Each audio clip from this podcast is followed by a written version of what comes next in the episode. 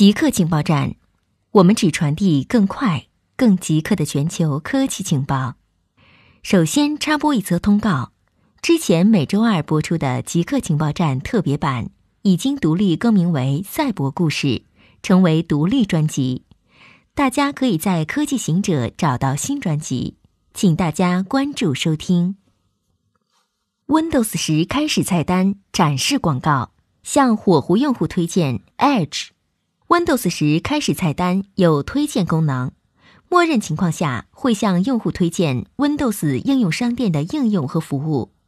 现在，微软开始在开始菜单上展示文字广告，向用户推荐新 Edge 浏览器，而广告针对的目标群是火狐用户。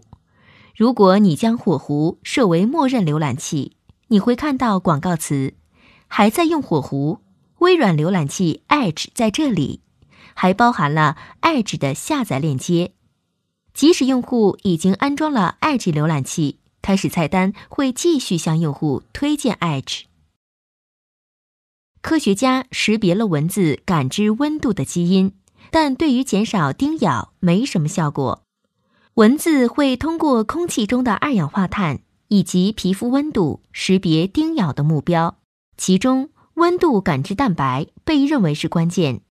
科学家想知道，如果识别感知温度的基因，然后对其进行修改，是否能降低蚊虫的叮咬？根据发表在科学期刊上的一项研究，科学家识别了感知温度的关键蛋白 IR21A。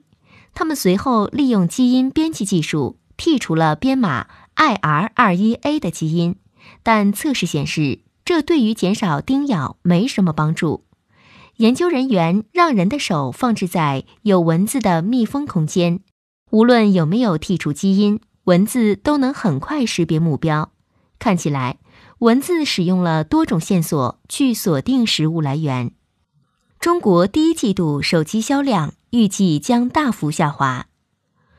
多份研究报告显示，因新冠状病毒疫情迅速扩散。许多零售店面关店时间延长，同时生产也还没有完全恢复正常。中国第一季度智能手机销量可能下滑多达五成。全球智能手机代工大厂红海在中国的产能已有半个月时间几乎处于停摆状态。红海在郑州的工厂已接获政府复工许可。深圳和昆山厂的复工仍在与当地政府协调中。分析师表示，如果工厂不能按时恢复全部产能，可能会导致各大品牌推迟新机上市。小米、华为和 OPPO 预计均将在上半年发布旗舰产品。中国企业陆续复工。周一，中国各地企业陆续复工。政府放松了疫情爆发后实施的工作和出行限令。疫情爆发给中国造成很大干扰，中国政府下令采取封城、取消航班、工厂停产以及学校停课等措施。过去两周，以往人声鼎沸的城市变成了空城。政府要求企业将原本将于一月底结束的春节假期延长了十天，即便是周一。许多公司仍然关闭，白领员工继续在家远程办公。广东、安徽、浙江、黑龙江、江苏、山东、河北、江西、内蒙古以及上海和重庆等地的学校停课到二月底。